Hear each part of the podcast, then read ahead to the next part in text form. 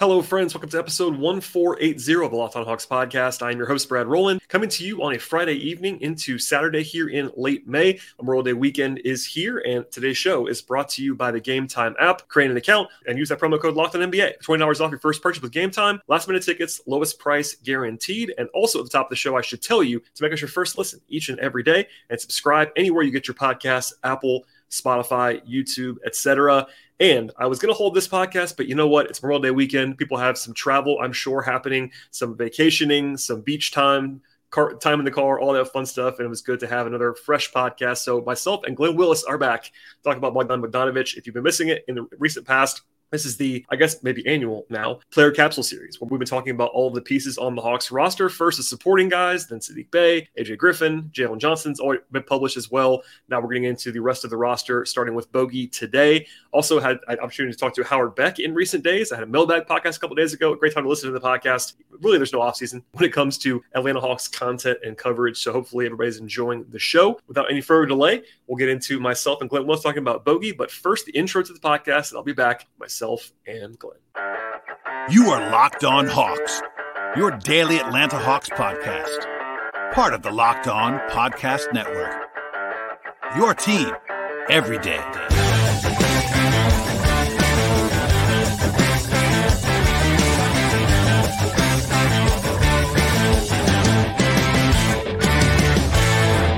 I'm joined again by my friend Glen Willis to talk about our first old guy in the player capsule series. He's not even that old, but the first non young guy, non rookie contract guy that we'll talk about. And that's Bogdanovic. Glen, welcome back to the podcast. Thanks. Bogdanovic is not old at all. I just have to He's not. It's true. I, I'm, He's a older, I'm, older, I'm older than he is. I'm older Yeah. than he is. It's fine. But, uh, you know, it's I, make it more of a point of like, I, I don't want someone to make me feel old by calling him old. I understand. No, trust me. I I did a I did an, this is a rabbit hole, but it's fine. We're comfortable on this podcast. I did a an interview with some as another publication thing, and uh, I referred to Clint and Bogey as the old guys, just kind of offhandedly.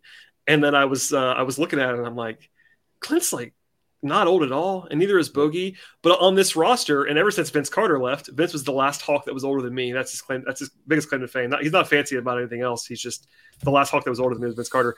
Like they don't have old guys on this roster. They haven't for three years, basically. So here we are. Bogey's the old guy. Yep. Yep. Um, so it's sort of a different tone than it is for, in all seriousness, than AJ Griffin or Jalen Johnson or even Saddiq Bey, who's on a rookie contract. Bogey, we kind of understand, is not going to get much better from this point forward. It's not like a future. I mean, you have to look to the future a little bit because he just signed an extension. And I guess we can kind of lead with that. He'll be 31 in August. He signed the extension in March. Uh, this is not your forte, Glen, but I will just say he is not eligible to be traded until September. I get questions about that all the time. It's six months from the extension, so September is the time. If you wanted to look at that, and I would imagine that they were not going to be trading Bogdanovic, but they're not even allowed to right now. It's, it's the same thing with, Clint a couple years ago when he signed the extension. They literally couldn't if they wanted to. But you know, he signed through 2026. That's a long time for someone who's already in their 30s. Um, he's also making less money every year, and I will just say this at the top of the podcast: that contract, if Bogey is healthy, is totally fine. He's making basically the equivalent of, of sixth, seventh man money, which is the role that he plays on the Atlanta Hawks roster. So, long story short, Bogey's still really important. He played about 1,500 minutes this year, about 28 minutes a game. Once he got healthy, he stayed healthy. Knock on wood, he's healthy right now. I wouldn't normally lead with that on a podcast that's big picture, but I have said repeatedly, I think that's maybe the biggest takeaway of all with Bogey is that he's healthy entering the summer. Um, but where where do you sort of stand with Bogey at this point in time? Uh, he's been around for a while now with the Hawks. He's going to be around for a while in the future, it seems, and uh, he's kind of pretty easily projectable. But maybe uh, maybe there's more nuance to that. Yeah, I think first of all, I think he's so good at the handful of things he does well. Like he doesn't do someone this guy he does 12 things well. He does three or four things well, right? And but those things he does well, he does really, really well. Um, and it's it's interesting for me when Bogey comes up because I, I think some of your listeners may have heard along the way that my in-laws are in Sacramento. I probably saw Bogey play 20 times as a Kings player in Sacramento before he ever got to Atlanta. Um, and so was was just kind of captivated to a degree by him. Like watching the lowly Kings uh, at the time, the lowly Kings franchise try to figure out how to integrate Bogey and Buddy Hield, like who should be on the ball. I'm like, that's really a problem. That's really a problem you can't figure out. Like, you know, um, and those sorts of things is kind of fascinating. But, um, but I, I just think he's like uh, from an offensive standpoint, a perfect guy to put next to Trey. And you know, and we've talked about, uh, you know, people are probably tired of hearing us talk about it. You know, they traded Gallo, didn't replace his shooting. Traded Huerter, didn't replace his shooting. And we saw the impact once they were able to deploy Bogey and Bey together in different settings across that time, and and how that really uh, helped Trey uh, a ton. And so, you know, for me, I know he's a guy who often comes up in Hawks fans like trade Bogey for this or trade Bogey for that. Be care. I, I say be careful. Be careful. It is hard to find guys who can shoot at his level with his level of confidence who needs very little space to get his shot up is a guy who's not six eight six nine, a guy who can do it pulling up on the move, coming off of a screen, running a pick and roll. You know, the versatility he has of all the different ways he can get to his shot is pretty unique. And it's it's critical. I know we're gonna talk about defense and how that kind of factors to lineup construction and stuff. But I don't if I'm thinking about the Hawks' best interest, I don't think they should trade him. I don't want them to trade him. I think he's absolutely critical. He's a great teammate uh, as well. Uh, he doesn't, at this point in time, he doesn't care if he starts or comes off the bench and willing to let other guys kind of have, you know, opportunities that may mean more to their development, their earning potential and stuff like that. So throw all that together, I, I think he's a great guy to have on this team. Yeah, everybody loves Bogey, which you kind of got into there, and he is uh, he's a really good leader. He's a good voice in the locker room. He'll he says what he means. He's not someone who's always going to say the positive thing, but he will say what needs to be said. He's kind of that guy. Um, and you know, I, am sure the everyday every episode listeners are going to roll their eyes when I say this, but I'll just say it for everybody else that maybe not have heard this from me a hundred times. Over the last three years, the Hawks have been their best when Bogey is at his best. That is undeniable. It's in the numbers. When Bogey is good, the Hawks are good. And it's almost always been that way. The most obvious and famous example of this is when the Hawks made their run in the second half of the 2021 season. Bogey shot 50% from three for about three months. And not coincidentally, the Hawks were awesome on offense, and the Hawks won more often than not for the really the only time in the last three years of the regular season was when they got hot then, and it was Bogey was, he was not the only reason. I'm not saying he's the only reason why, but when he's good, he unlocks so many different things. And you got into it a little bit there. I mean, we'll start with the offense. Like cleaning the glass, this is just this season, had the Hawks being about five and a half points better per 100 with Bogey on the floor. That's a big, big jump. Now, yep. they're also worse defensively, which is part of the conversation. We'll come back to that later on, but not as much. So they were better with Bogey on the floor overall than with him off the floor. And as a bench player, that's even more notable. That means like you know that's what that's the role he's in now. He had one of the best on-off splits on the team. You know Trey is still near the near the top of that list, but you know basically they're better with Bogey on the floor. That was the case in the playoffs as well. He's tough. The shooting is the primary thing. Like I think he's probably one of the 20 best shooters in the league.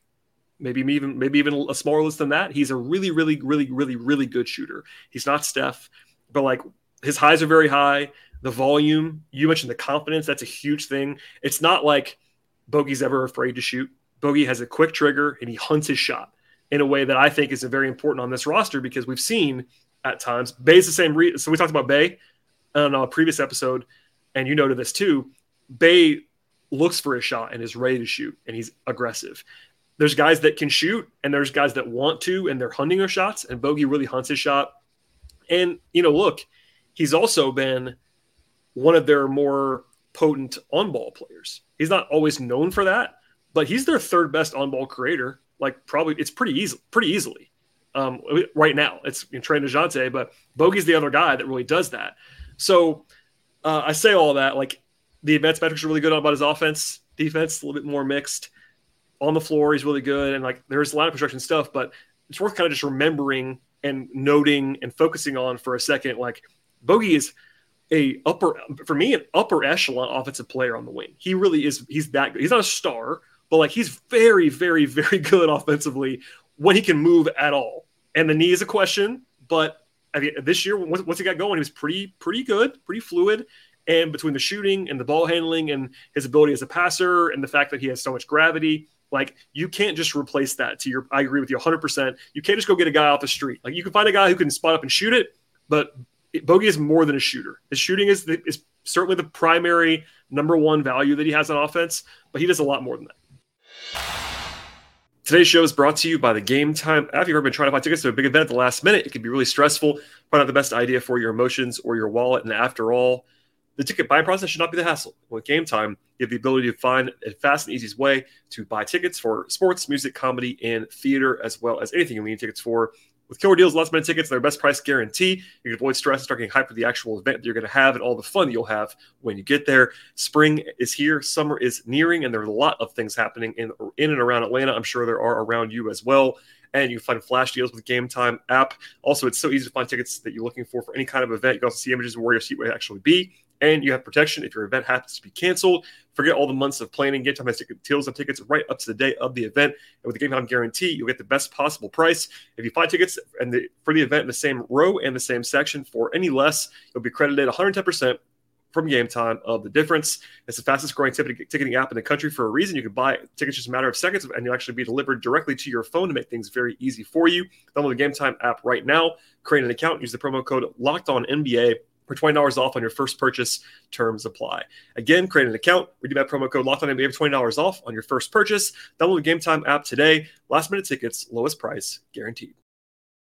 Today's show is brought to you by eBay Motors. For a championship team, it is all about making sure every single player on your roster is a perfect fit. It's the same when it comes to your vehicle. Every part has to fit just right. The next time you're looking for parts or accessories, head to eBay Motors. eBay's guaranteed fit. You be sure that every single part that you need actually fits right and does so the first time around add your ride to my garage with a green check to know that the part will be fitting or your money will be coming back to you. Because just like in sports, confidence is the name of the game when it comes to shopping. And really, when you look at eBay Motors, with over 122 million parts to choose from, you're back in the game in no time. After all, it is very easy to bring home a win when the right parts for your car or truck are actually guaranteed. Get the right parts, the right fit, and the right prices at ebaymotors.com. One more time, that is ebaymotors.com. Let's ride. Eligible items only, exclusions apply and on top of that, like you have a team that doesn't have really a third point guard, right, to turn to. There's Trey's hurt or you know, Dejounte's missing a few games or whatever. You can put Bogey. You Bogey can run 25 pick and rolls for you in a game and do it competently, right? Yep. And, and it's rare to have a guy who can work off ball, off screen, spot up, do all that sort of stuff, right? And then come on ball and run B minus, you know, pick and roll for you across the whole game if you need to do that. That's really hard to find right? That's re- like Buddy Hield can't do that. Like we can go through, we can go through the list of all the, you know, the the great shooters like Seth Curry pick and roll is like on a good day a C plus, you know, um, and so we could kind of go th- go through all of that, you know, and that's that's where he that's where he separates himself from Saddiq Bey. Saddiq Bey can't really pick and roll, right? No. And so Bogey's versatility kind of comes in that sense, which is great because that gives you more ways to um, kind of play, you know, use say Bogey and Bey together, which were they were awesome together, you know, uh, after the trade and all that sort of stuff. But just his versatility, and I, like I said, he only does like three or four things, but you know, spot up, creating his own shot, running the pick and roll, and just doing competent things. If he gets chased off the three point line, he's not like a lot of shooters where he can't kind of work down to the mid range. He's really good working the mid range if he has to. Um, I think he prefers to put up the three, you know, and stuff like that. But he has some so enough variety to his game, even though he's does kind of the same things over and over and over. He's a veteran who's like, these are the four things I can do. I'm gonna yeah. and I, you you take one away, I'm gonna go to the next one, but you're not taking all four of them away. And he's one of those guys like these are my limits, and he plays within those limits like really really effectively, and and that's that matters a lot, especially when you have young guys coming into roles where their play is going to be up and down. To have a stabilizing guy like Bogey is super valuable. I agree, and especially we just talked about what he is, is sort of uh, his versatility in some ways. Uh, this year was different for Bogey, like it was for a lot of guys. We'll talk about this later with John Collins, and other people with with Dejounte. There was some role some role change you could see in the numbers. It wasn't quite as glaring for guy, for a guy like Bogey than it was for some other people, but he had a he had career low usage. He had career low assist rate, and part of that is just that he just had the ball less because Dejounte had the ball more, and Trey's obviously is going to have the ball a lot. And it wasn't the wrong thing it's just he used to be in a little bit more of an on ball role without Dejounte because they, they really had to have it. And now, but w- when they had Trey and Dejounte, there just isn't quite as much of that. There's always a guy on the court without, not maybe not always, but 99% of the time when they're healthy, there's a guy on the court that's going to be the primary, and it's not Bogey. So that kind of leads to that. But some numbers here. When you remove garbage time, as Cleaning the Glass does, the Hawks had about a 120 offensive rating with Bogey on the court. That is uber elite, number one in the league level. Uh, he took more than 11 threes per 100 possessions. That's a super, super high rate and shot 41% from three. That's elite shooter stuff. No question about that. And it wasn't an outlier. He's done this before. It's you know not not the first time this has happened. Um, but he you know he gets to the rim less than ever this year. Not a huge surprise if you watched him play. He's he's gotten a step, probably a half step slower. Uh, again, less usage means less rim frequency. He's been more he's more of a sh- more of a shooter than he used to be in terms of like as his primary role. So it's like maybe we're getting into the lane where he'll maybe get less as a playmaker and more as a specialist. And he's not there yet. But like that's one of the concerns if you want to look long term. Most of this will not be long term discussion, but like it's it's a four year contract. You know, by the end of it, he'll be 33, 34. Is he going to be um, you know more of a specialist? Maybe, but also he'll he'll be pretty cheap by then. Like his deal's going down, all that stuff. But like, it's just really really useful. And look, there were a lot of questions, and I had some too about why they signed him to an extension when they did. Uh, the reasonable questions, but I think that especially this front office, uh, Kyle, just as a, a, one data point, but even Landry, like Quinn, I'm sure the way he talks about Bogey is this way. There's a ton of value. It just like the value in having a guy like Bogey, who like like you said before, like I said before, doesn't have an ego. I mean, everybody has an ego, but you know what I mean. Doesn't have doesn't demand touches, doesn't demand this stuff, but like can really do all those things. And then again, you can't have enough shooting like w- before they had Bogey back this year. I mean, re- rewind the clock, Glen. Remember back to October, November when Bogey wasn't back yet, and how dire the shooting situation was. And it wasn't just Bogey, but just having Bogey versus not, no other context. The team's shoot, the team's shooting acumen, the team's spacing, night and day. And it, again, it's not just him; they needed more than that. And I was banging the drum about it. it wasn't just Bogey, but man, just having Bogey made a huge difference. Yeah, yeah, for sure. And you know, it's it's, it's funny because as we talk, I I'm having flashbacks to watching Bogey in Sacramento. I I'd be sitting there watching a game at the end of the game, and like it's a one possession game with under a minute, and he's got the ball, and you can just look at him. This was maybe his first and second year in the league, and he would you could just tell his his thought process was, I have no idea what these other four guys are doing. I have no clue what these other four guys are doing, but I'm going to create a shot. And he, a lot of times he would knock it down. the know, Kings. They, yeah, yeah. So and and and you can i mean thankfully he's in a, a, better situation than that but even if you think back to two seasons ago when you know when trey was putting up 30 plus shots in his first playoffs run you know And there, there are a lot of guys at bogey statures that would have been like yo tone it down you know or move you know bogey empowers the guys around him and he instills confidence in the guys around him and for me that's a big deal you know it's it's it it it's it's a lot you can tell trey really trusts him a ton. That matters a lot too. Yep. And and so I, you know, for me, like he's one of the last guys I think about trading off this team. If we're talking about making the roster better, having more versatility, more shooting, more defensive acumen, whatever, that's not the first guy I think of trading, you know, to, to kind of make that happen because, you know, for me and Bogey and Bey, I think they have two of the best 25 shooters in the league.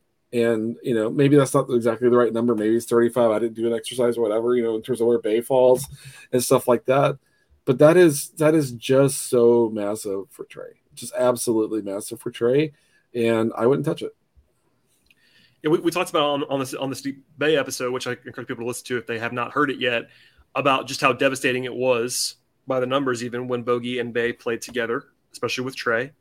Um, but even beyond just that, um, you know, just again, I, I, said it before, but Bogey's presence alone, uh, and Bogey plus Trey had a 124 offensive rating. Those guys flow. I mean, defensively, the numbers are not good, and we'll come back to that in a second. I promise we're, we're going to get there.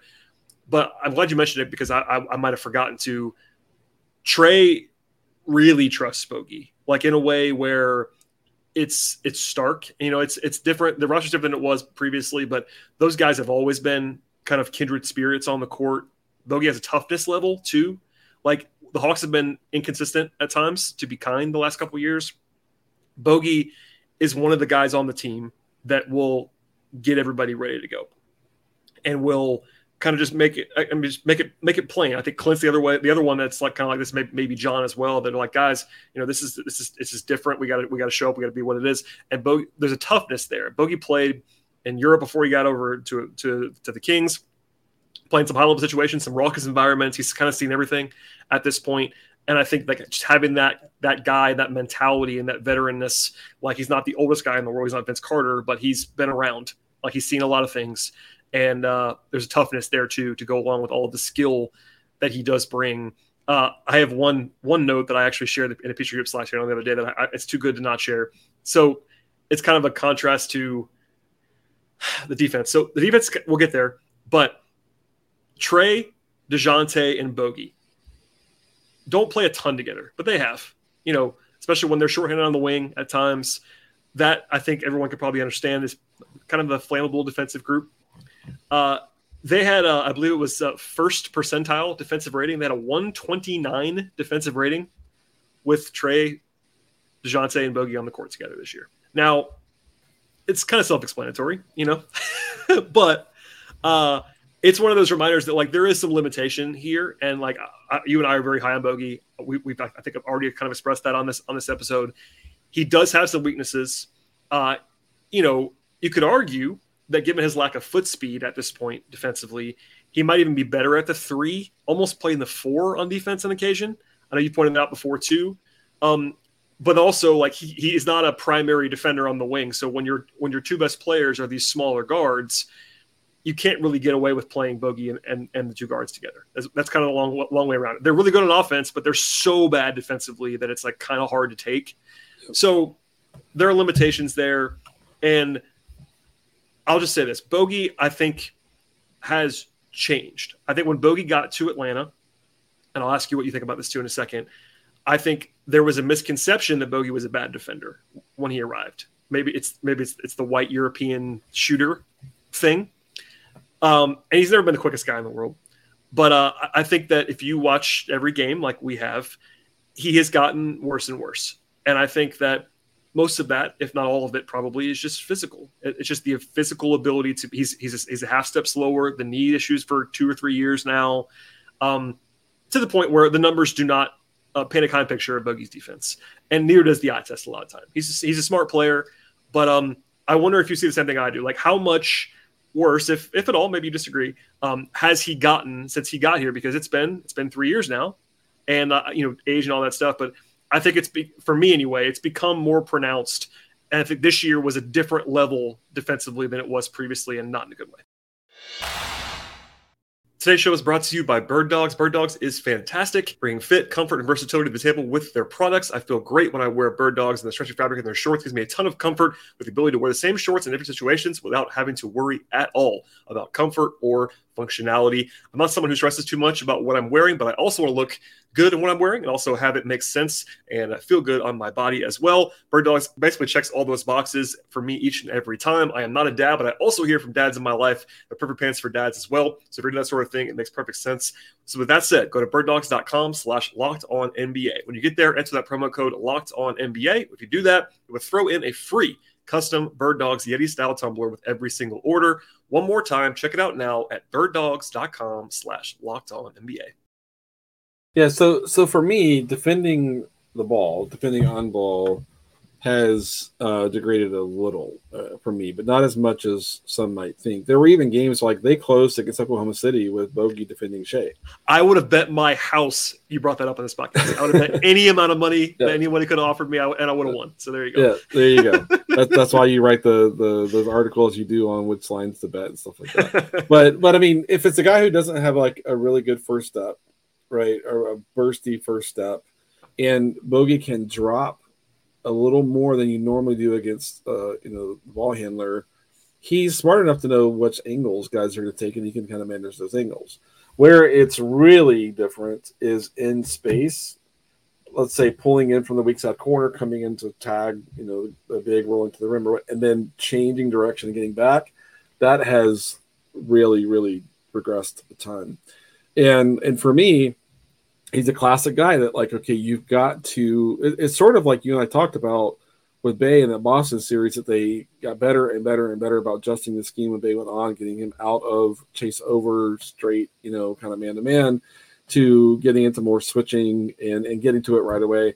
So for me, you know, if there's not a guy Bogey can put, and credit to, to Nate and his staff, there were times where we're just like, we're just going to put Bogey on ball. The other guy, the guy who's running the offense for the team is not so dynamic, but let's get Bogey out of space and kind of get him onto the ball, let him use his savvy, you know, and his, you know, veteran kind of play and his smarts on and sort that sort of stuff. And so, like, what was killing the Hawks defensively early in the season was Nate was still kind of doing his thing where we're packing the paint, and the Hawks just had guys who couldn't run back out to the perimeter. They couldn't close out. Yeah, no, close right, out. you know, as the season went on, even before the coaching change, you could see, and this this was like when like John Collins' defensive value wasn't showing up as much. You could see they were intentional about okay, we got we're giving up a million wide open threes, so we're going to help less and we're going to ask you to be better at the point of attack. And that would just kind of move the problem to a degree with that roster because they didn't have a yeah, lot at the point of attack. But they're like, well, at least maybe we're contesting drives or something, you know, with you know, and things like that. And and that kind of helped, you know, some. And then even and Quinn, I think, took it even further. Quinn was like, contain the ball, contain your guy. We're not going to pull in, you know, from the weak side, you know, as much. And it was still difficult, but Quinn was trying to get the the two defenders one pass away from the ball to pinch just a little bit more and just do just not things that are going to shut it down, but but do things that are a little bit dissuasive to a guy thinking I have this space to attack. Mm-hmm. And so for me, that's a long way of saying it's it's going to be a pretty scheme dependent thing for him to be successful enough on defense to kind of make it work with other challenged defenders. And that's just gonna that's just something you have to manage as a coaching staff. Uh is it more switching? Is it putting him on ball versus lesser you know point of attack you know guys? It's probably a mix of all is it is it keeping him out of space and not putting him on the guy in the weak side corner? It's probably a combination of those things but it really is going to i think be for now and maybe even become increasingly so a fairly scheme dependent thing to have for up for success on defense that makes sense. And I think of Bogey as someone who will do what you ask him to do and he knows where to be defensively. So that, that's that's one positive is that he he's not incapable of executing a scheme. Like he'll do what you need him to do. He's got great feel for the game on both ends of the floor, but that does show up on defense too. Um, I also think of Bogey as an over helper. Would that be accurate in your mind? I think Bogey's well, tendency is over. Yeah, it's, it's funny because uh, uh, we go back to that Nets game kind of down the stretch where Cam Johnson hit that. I think it was a t- he tied the game. I think like with oh yeah, the right? yeah, yeah. And so and I was like, well, Bogey was the helper. He was low. He was low man, and he got to the rim. And I was wrestling with like, was the, the is what he did was wrong? Like because he was really urgently getting there. And so I I reached out to a few like coaches in the league or guys that used to coach in the league and was just like, you know, what do you see here? And to a person, they all said, Bogey is notorious for overhelping, overdoing helping. Yeah. And they're like, it comes from a good place. He wants to help his teammates, you know, right. but especially on a on a high leverage defensive possession, he's too early, he's too far, you know, et cetera, et cetera. And so that that's there. Now on that possession, they told me DeAndre Hunter letting the ball get middle was 90% of the issue. So that know, they made sure to point that out. um, but but they said this is an issue with with Bogey, and so that what I heard from those folks lines up exactly with what you're saying there, and that that it's an issue. But again, that's another thing. Like I think a part of that is he's not confident in navigating that much space and yeah. changing direction and getting back. So oh man, I have to tag. I'm going to get there early because I don't trust myself to like catch up, like and be even yeah. a hair late at all. And then can I get back? do I am I even going to try to get back, or are we going to X out that you know, or what have you? And and they weren't organized to X out on that specific possession, but that's where I think setting him up for success, scheme based, role based, etc., is it's just something that has to happen for him to play heavy. If he's going to play heavy minutes with Trey and Dejounte, if he's going to, or if he's going to be the guy that plays when one or the other is off, that makes a lot of sense to me. It makes more yeah. sense to me. In fact, depending on what AJ kind of where he AJ slots in you know, but that's that's an opportunity. But there are times where you want, for example, Trey plus Dejounte plus Bey plus Bogey to get max shooting on the floor, and you've got to have a plan for that group defensively. For me, it's probably just prayer with that group, but I, I understand. Uh, it's no, I think, and I think you know as much as I threw the number out there about him playing with Dejounte and Trey, uh, the majority of his minutes this year was with one of those guys, not both, and that that is kind of how they've used him and how they probably should use him as the number two with one of those guys next to him and that's easier to do now that he's in that he's in a, a, primary bench role. He's basically the sixth, seventh man on the roster. When one of the when you know it was mostly Dejounte coming out coming out first this year, you kind of put Bogey in, and then when Trey sits, you still have Bogey on the court. Um, in the times when um, they had Trey or Dejounte out that night, and they had to use Aaron, they would make sure and smartly to have Bogey on the court with Aaron because Aaron can't run an offense and Bogey can and that isn't great, but that's more than like they had to they had to be intentional about doing that, and, and they were able to do that. But yeah, to your point about the defense, um, I, I, think it's this is I don't mean to psychoanalyze, but I think that Bogey is self aware. I think he knows he's not the the same ex, like explosive athlete that he used to be. Not that he was ever an upper echelon NBA athlete, but I think he knows he's not quite the same guy, and his brain, you know, wants him to do certain things. He probably he's trying to he's trying to he's trying to figure out where, where the happy medium is i guess is what i'll say. And that makes sense. I mean if you watch him but look i mean there is a world as much as you and i talked about how how valuable he is they do have to be a little bit cognizant of their other concerns because bogey rarely is the only defensive question on the court which you mentioned before. Like that's where it gets to be uh, problematic.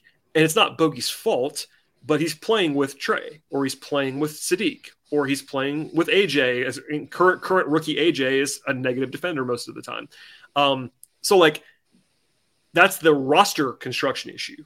If you want to, take just a step back, it's like okay, we like we obviously love, we obviously, we obviously love Trae, we like Bogey, we like Saddiq, but can these guys really play together? And maybe the answer is like you said, like you just have, you have to have a, a good plan, and it's a scheme shifting plan. And I think with Quin, you might get a little bit more adapt, a little bit more uh, adaptive than you were before, which probably helps Bogey, and I think it helps everybody. But uh, I mean, that's obviously the big question. It's like I think everybody knows by the numbers and the eye test that like when Bogey plays, the offense is good as long as Trae's there too. Like that's a recipe for really good offense. It's just like, can you be good enough defensively with? And again, it's not for we're talking about Bogey on this podcast, so it's framed around Bogey, but like, you know, are there nights when he just can't be out there in crunch time? Maybe. But they've they've had a tendency to lean on him, especially when they're losing, and that makes a lot of sense. Like he's a great offensive player, but like okay, if you're up, let's say four with five minutes to go, you know, do you want to? It's kind of like pick your poison and and being um, intentional. I think is the word that you used before. That I totally agree with that. That that's for me is like the lineup construction stuff. You have so many guys who are not necessarily full on one way players, but they heavily lean one way. you know what I mean? Bogey's not a one. Bogey's not so bad defensively. I don't think that I would describe him as a one way player, but it's getting there. You know what I mean? Trae's same. Trae same thing, and like that's a it's it's a roster construction challenge. Yeah, and I mean Bogey will do things like he'll help rebound. He'll come down and be an extra rebounder. Yeah, he's physical. Know? So he's he's a veteran. He knows like this is an area where I can contribute. You know, well. Yep and things like that. And to your point, he's physical. He can. He's competitive. He He has good hands too. Like he yeah. he, feel, he feels the game well. His digs are usually pretty good. Like yeah. his steal rate's always been solid, like, like around two percent. Like he's not a zero. It's just that he's right. limited. He'll even surprise you with a block. Like he'll he'll. And it's not like oh like I went in and like went for this block against this dynamic. Like he'll be he'll see like oh this or I can at least challenge this guy's shot, and he'll apply himself uh, to kind of situationally based on who it is, a guy who doesn't have a lot of verticality or a guy who doesn't tuck the rim a lot, things like that. So yeah, it's fascinating to kind of think about how do you make Bogey plus AJ, you know, how do you make that in, in the next um, next season? The the enduring thing for me uh, with Bogey is whether it was I, I was watching him in the first few years of his NBA career in Sacramento, not caring like what time and score was, whatever, just taking shots it really stands out to me that Philadelphia series when the Hawks won, you know, in, in, the playoffs two years ago. It would be like the third quarter, the Hawks would be down like a million points, and Bogey's like, "I'm still taking my shots. I'm still shooting. I'm going to shoot us back into this." I mean, he doesn't feel pressure. He, I mean, he looks like no. a guy who just doesn't feel pressure. I'm not going to say he's like devoid of feelings. You know, I'm not, he's some sort of like psychopath or something. You know, he's obviously a very engaging guy. He's, he's uh, very human. That his humanity comes across when he interacts with people and stuff like that. But he does not care. Like, oh, we're down 22 points halfway through the third quarter. I'm still taking my shots and I'm going to make my shots and we're going to kind of try to make this. I mean, they don't come close to winning that Philadelphia series without all the things he did in that series. No. To I mean, he carried that offense by himself for like 10 straight possessions sometimes. And there's just no one else right now. Like, can AJ do that in the future two years from now? Maybe. I don't know. Right. But right now, like, that's something that not even Trae can do. Right. To that degree. To Trae just is not experienced in high pressure moments enough yet. Now, is Trae like get like what Trae did in game five against Boston? Was that did that remind me some of what Bogey did against Phil? Absolutely, it reminded me of that, right? But Trae also has to handle the ball. Trae also has to get them in their offense. Trae has a yeah. lot of responsibility. Bogey was just like, I'm taking my shots. You know, what's the score? I don't care what the score is. I'm taking my shots. and it that really benefited them in that situation. And I think that's I just think that's something you don't casually, you know, move off your roster. I agree. No, I, I think that there's been, uh, I, I, get it. I, I, do understand why some of the re- natural reaction is like, you know, do we really need Bogey? And part of that's because of AJ. And I think that there's a tendency to just assume those guys have the same role, and they and they don't. I mean, they, they kind of do, but they kind of don't.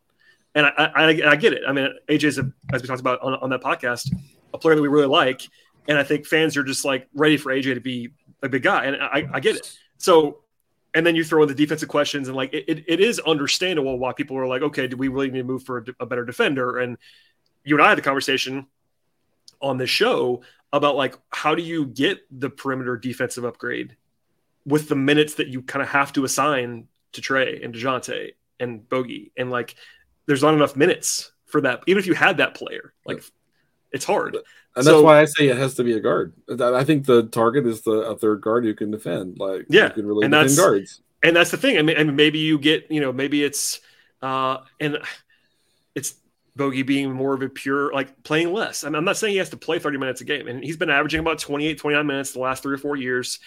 You know, he was basically in the same role this year on a minutes perspective that he was in previous years. Once once he got back up to speed and was healthy, he was the same role. He wasn't starting as, as much as he did previous years, but he's kind of been the same kind of deployment for the most part. I wonder if that changes. I wonder if it, you know, there is a world where AJ's too good and you just have to not play bogey as much, or um, or you bring in another guard, another guard, and that guy takes some of bogey's minutes. Maybe he's down to 24 minutes this year. That wouldn't surprise me at all. Um, and by the way, contract wise, that's okay as long as he's still the same player, not a problem.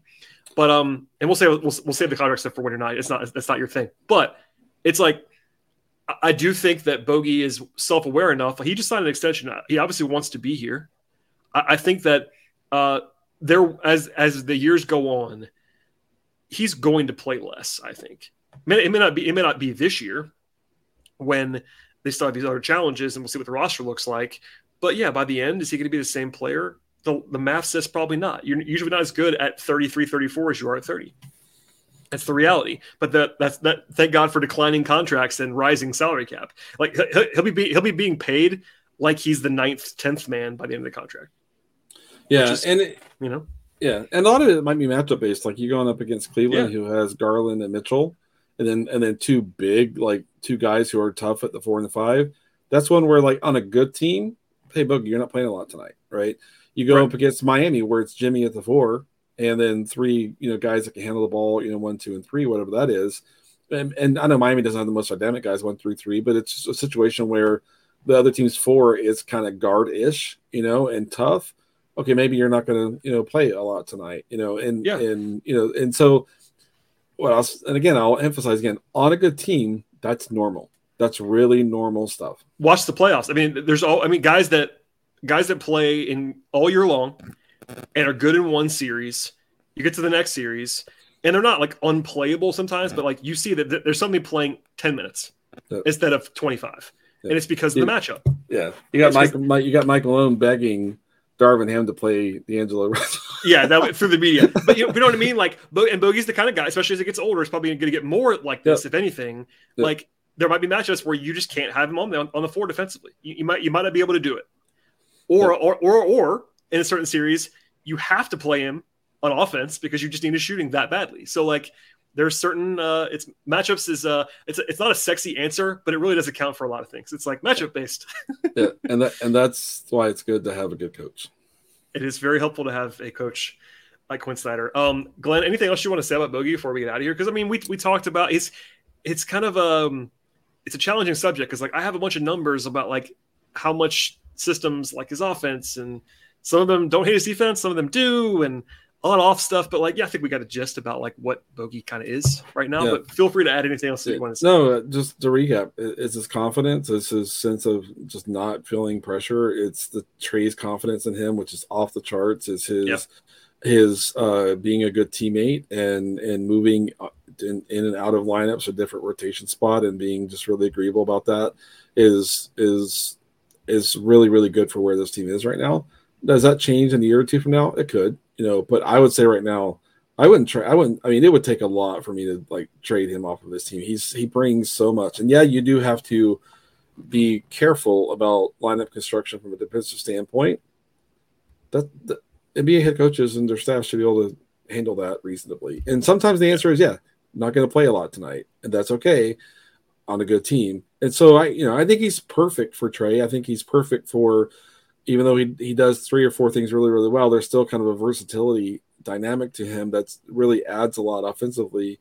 And um and I, I just you know I, I, think he's perfect for for where this team is right now. So I I I expect he'll be back next year. I expect he'll be a, a really great contributor next year, and uh, I expect Quin will um, probably be lean in a little bit to uh, kind of flexing his time and minutes, like up and down based upon matchup and situation, all that sort of stuff. So, uh, really can't say enough positive stuff about him, even though he is what he is defensively. And I, I think that yeah. he tries to give you in, in what you can, what he can in areas where he can and stuff. And otherwise, it's kind of on the coaching staff and his teammates to help him.